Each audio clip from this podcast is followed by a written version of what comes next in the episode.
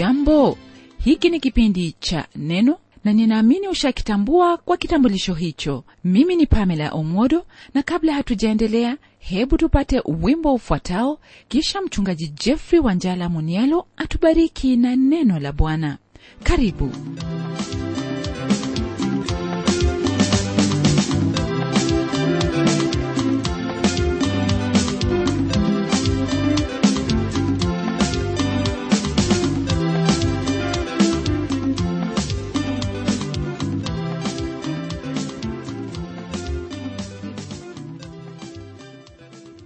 asante ndugu msikilizaji kwa kuchagua kuwa pamoja nami siku hii ya leo. Nami nina furaha ya kukufahamisha kwamba shauku ya moyo wako ambayo hasa ni kulisikiza neno la mungu ni lazima utalifikia. Kwani nipo hapa tayari na ujumbe huo ambao mungu amenipa kwa ajili yako. Kwenye kipindi kilichopita tulishughulika na utangulizi wa kitabu cha nabii obadia na sasa naamini kwamba u tayari kuingia katika mafundisho yenyewe. Kwa sababu hiyo enenda pamoja nami hadi kwenye agano la kale kitabu ni hicho cha nabii obadia. Somo letu laanzia kwenye aya ya kwanza hadi aya ya nne. Kitabu hiki cha obadia rafiki yangu ndicho chenye ufupi mno katika vitabu vyote vya agano la kale. Nayo ina aya 21 pekee. Ufupi wa kitabu hiki kimewafanya wengi kudhani kwamba hakina maana yoyote na iwapo kingeliondolewa kwenye biblia tofauti haingelikuwepo. Licha ya ujumbe huu kuwa na ufupi huo jambo hilo halifanyi ujumbe kutokuwa na umuhimu wowote na tena isitoshe iwapo mungu hangelitaka ujumbe huu kutufikia hangeliuhifadhi hata kidogo. Lakini kwa kuwa upo basi ni sharti sisi kuutilia maanani viwavyo kama vile tunavyofanya vitabu vinginevyo. Kama hao manabii wengine ujumbe uliomo humu ni wa kimsingi nao unahusu maisha yetu moja kwa moja na kutulenga siye wa kizazi hiki. Kwa hivyo ujumbe huu ni wetu leo hii. Kipengele cha kwanza ambacho nataka tuzingatie ni kuhusu kuharibiwa kwa edomu na hilo ambalo tutaliona kwenye kipengele hicho cha kwanza ni shtaka juu ya edomu ambalo lapatikana kwenye aya ya kwanza. Neno lake bwana msikilizaji kwenye aya ya kwanza katika kitabu hiki cha obadia latuambia yafuatayo. Maono yake obadia. Ndivyo asemavyo bwana mungu juu ya edomu. Tumepata habari kwa bwana na mjumbe ametumwa kati ya mataifa akisema haya inukeni ninyi na tuinuke tupigane naye. Kulingana na aya hii msikilizaji obadia ambaye hatuna habari zaidi kumuhusu ila jina hili lake anena kwa uwazi kwamba haya ni maono yaliyotoka kwake mungu. Na kama nilivyokuarifu katika utangulizi edomu ndiyo yashughulikiwa mno kwenye kitabu hiki.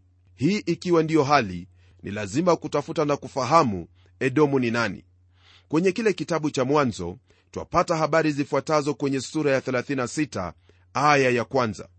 Hivi ndivyo vizazi vya esau ndiye edomu. Kisha unapogeukia aya ya 8 na 9 habari zaidi twaendelea kuzipata kwa maneno yafuatayo. Esau akakaa katika mlima seiri esau ndiye edomu. Hivi ni vizazi vya esau baba ya edomu katika mlima seiri kutokana na taarifa hii ambayo imesisitizwa mara tatu kwamba esau ndiye edomu na edomu ndiye esau basi mara moja twafahamu kwamba watu wa edomu au taifa la edomu ni huo uzao wa esau kama vile waisraeli ni uzao wa yakobo. Habari hizi hasa zinahusu hao wana mapacha wawili wa isaka na rebeka. Wao hawakufanana hata kidogo bali walitofautiana katika kila hali. Kisa cha watoto hawa yani esau na yakobo ndicho ambacho wakipata kwenye sura ya 25 mbele ya wao kuzaliwa. Kwenye sura hiyo aya ya 22 na 23 neno lake mungu lasema hivi. Watoto wakashindana tumboni mwake naye akasema ikiwa ni hivi kuishi kwa nifaa nini? Akaenda kumuuliza bwana. Bwana akamwambia mataifa mawili yako tumboni mwako na kabila mbili za watu watafarakana tangu tumboni mwako kabila moja litakuwa hodari kuliko la pili na mkubwa atamtumikia mdogo. Kwa hivyo mafarakano yaliyokuwepo kati ya mataifa haya mawili yalianza kitambo. Licha ya wao kuzaliwa toka kwa baba na mama mmoja wao walikuwa tofauti mmoja na mwenzake. Esau alipenda kuwinda naye yakobo alikuwa mtu wa hemani au alipenda kukaa nyumbani. Hata hivyo yakobo alikuwa na hali ya kupambanua mambo ya kiroho jambo ambalo esau hakuwa nalo. Esau alikuwa ni mtu wa mwili ambaye hakujali hayo ya kiroho na kwa sababu hiyo hakujali haki kama mzaliwa wa kwanza akauza haki hiyo kwa ajili ya kula bakuli ya ndengu na mkate.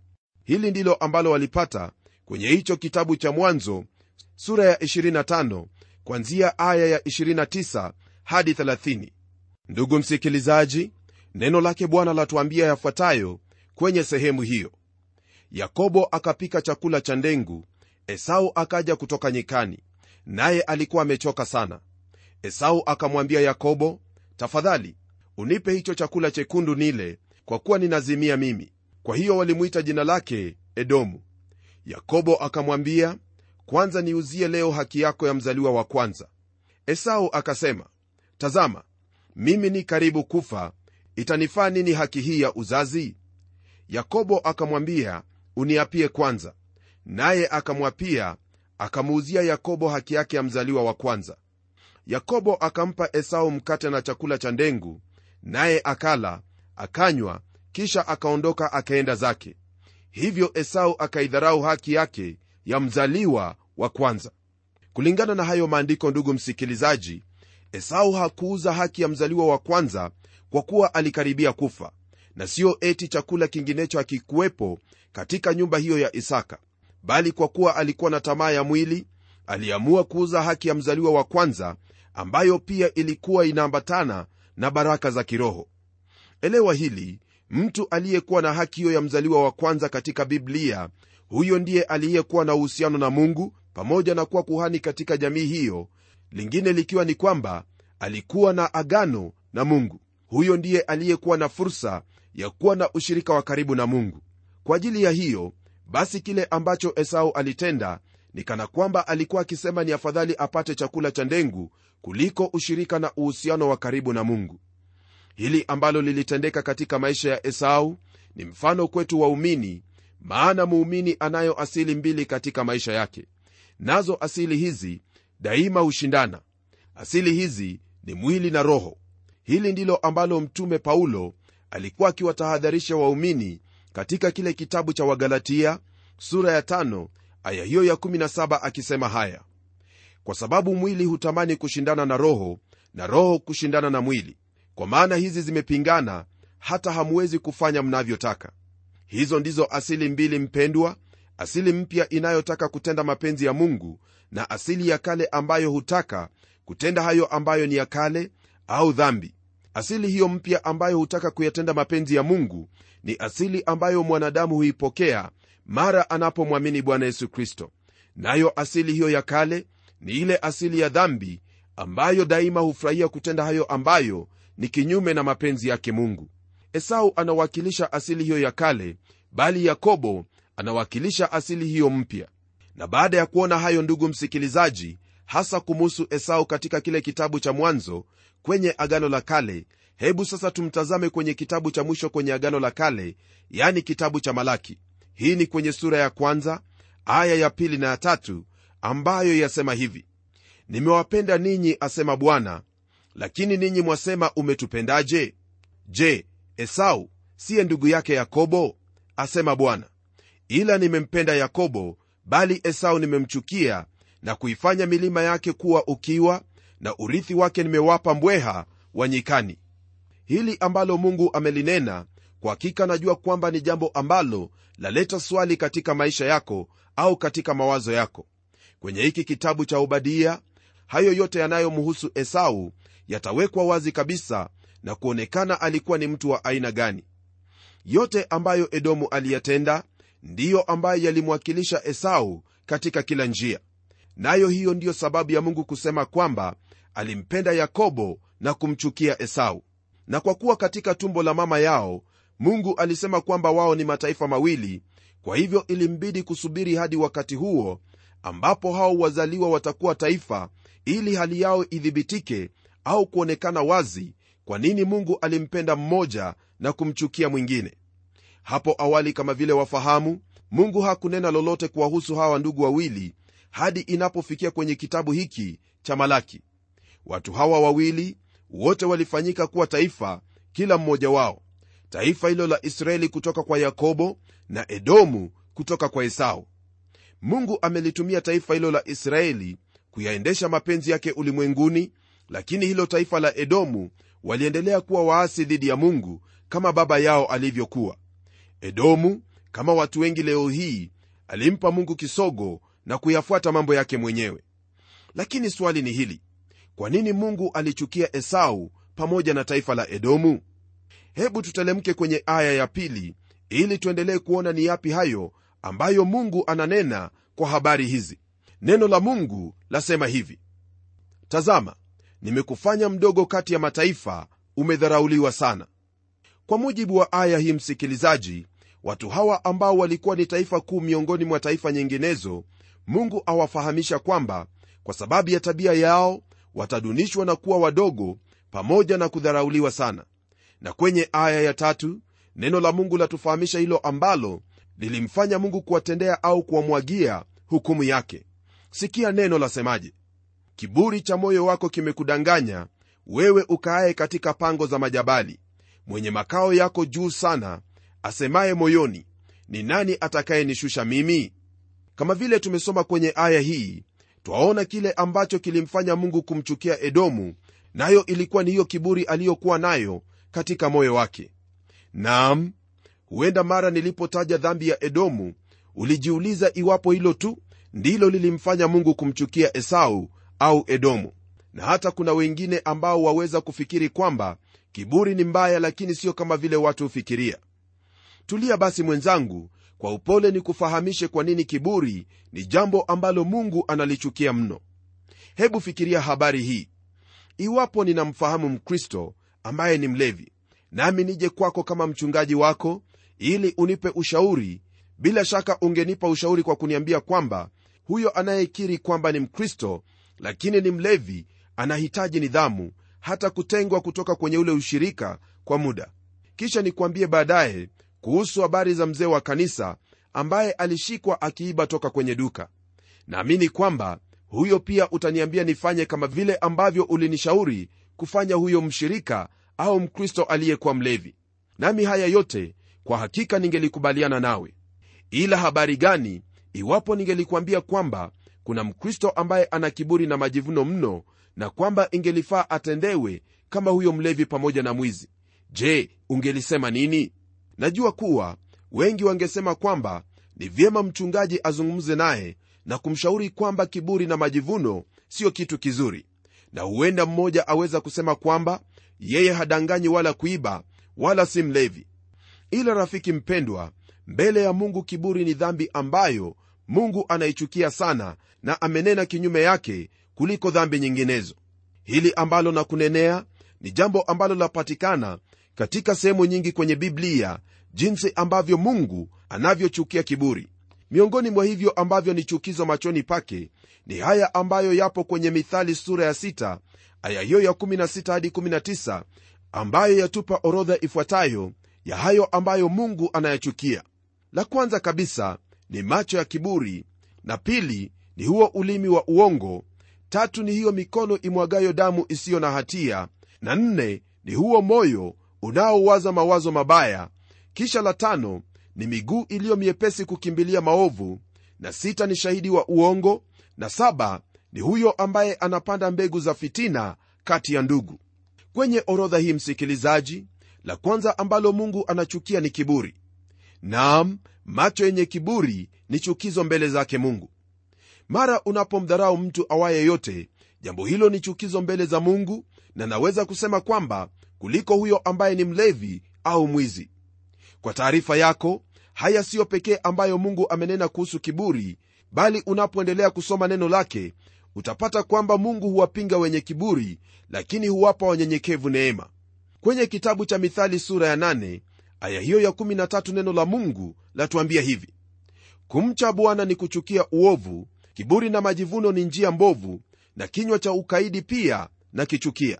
Naye mtume yohana kwenye hicho kitabu cha yohana wa kwanza sura ya pili aya ya 16 asema kwamba kiburi cha maisha hakitokani na mungu baba. Labda swali la kujiuliza ni hili. Je kiburi cha maisha chatoka wapi? Naam iwapo kuna hilo ambalo hasa latoka kwenye moyo wa shetani basi ni hiki kiburi cha maisha. Rafiki yangu nasikitika kwamba wengi miongoni mwa wapendwa wanayo kiburi ya ngozi ya rangi yao kabila lao maumbile na hata wana kiburi kwa kuwa wameokolewa kwa neema. Bali wokovu ni jambo ambalo hufai kujivunia ila wahitaji kumtukuza mungu jambo ambalo lafaa kukunyenyekeza.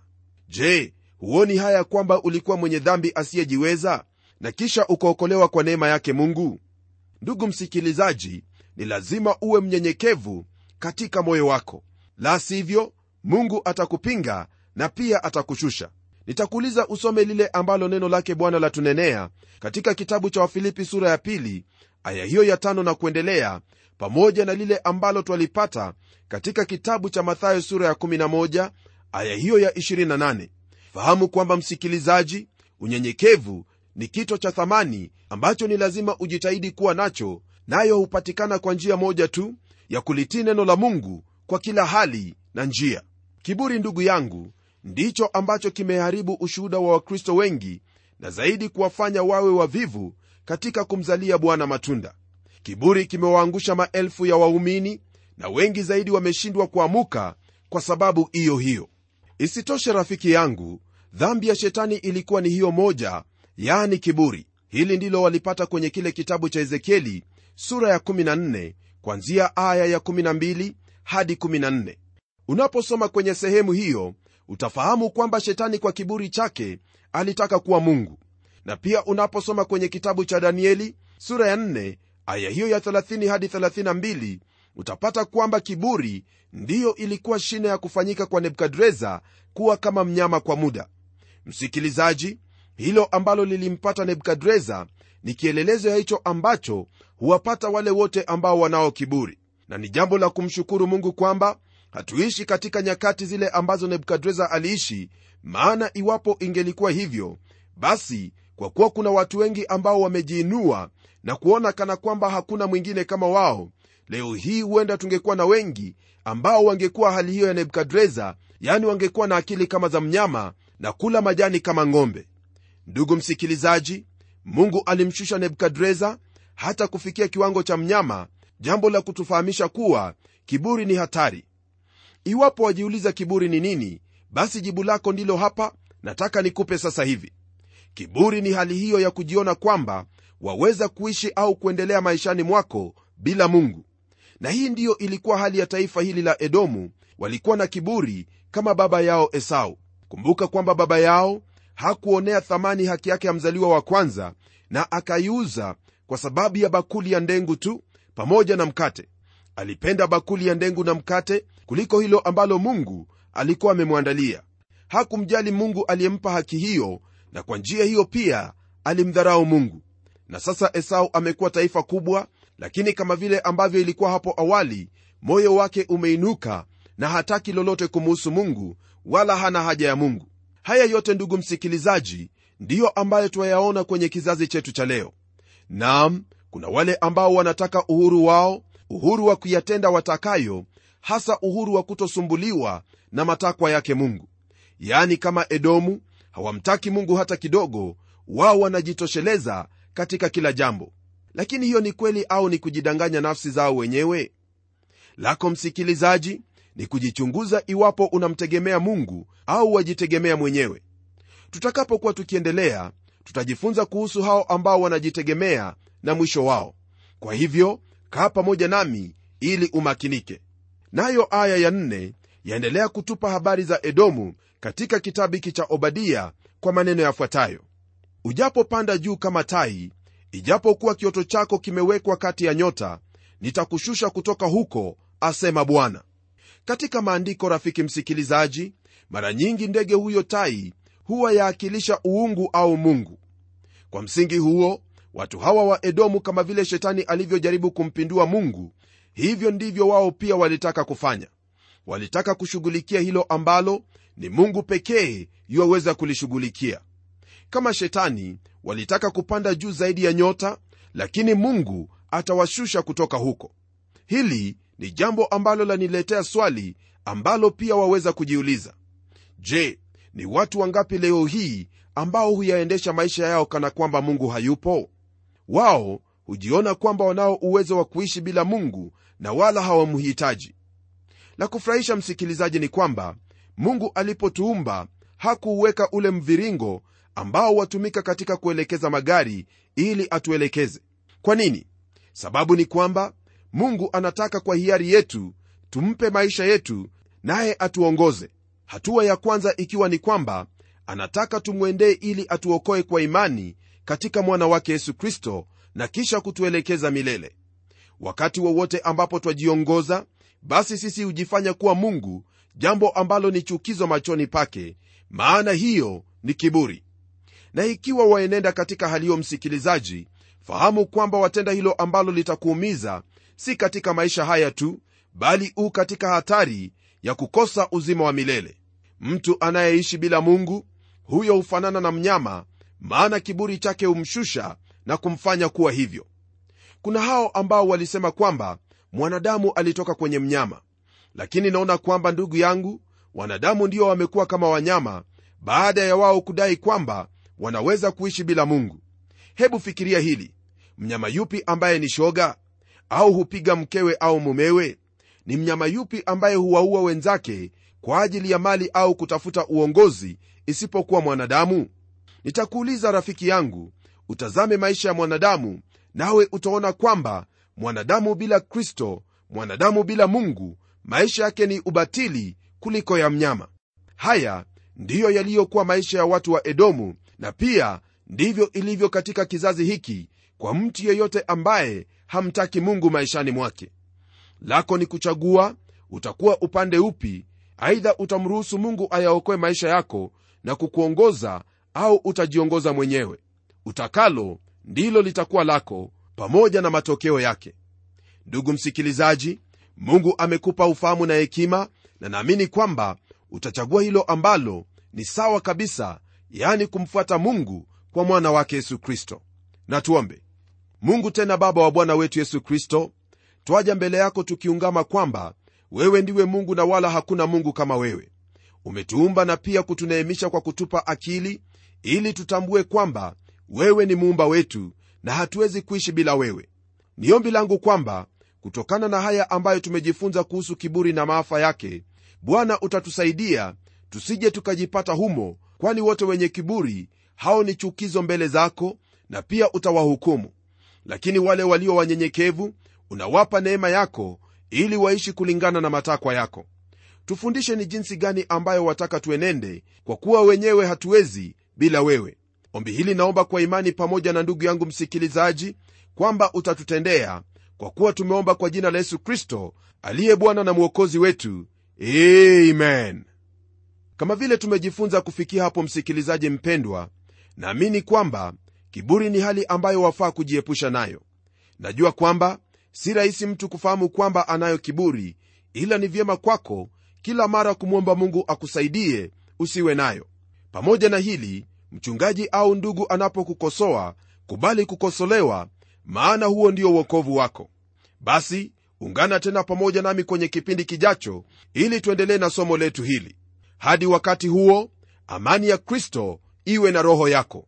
Ni mimi mchungaji wako jofre wanjala munialo na neno litaendelea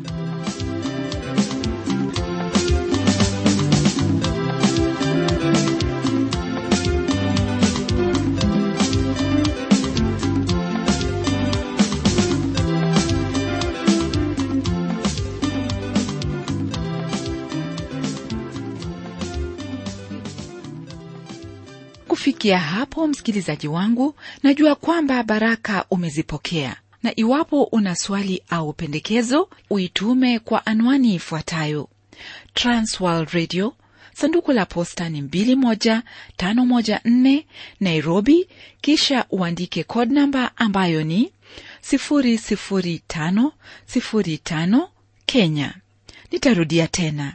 Transworld radio sanduku la posta ni 21514 nairobi kisha uandike code namba ambayo ni 00505 kenya. Hebu tukutane tena kwenye kipindi kijacho kwa mibaraka zaidi.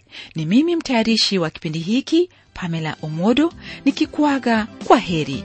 Na neno litaendelea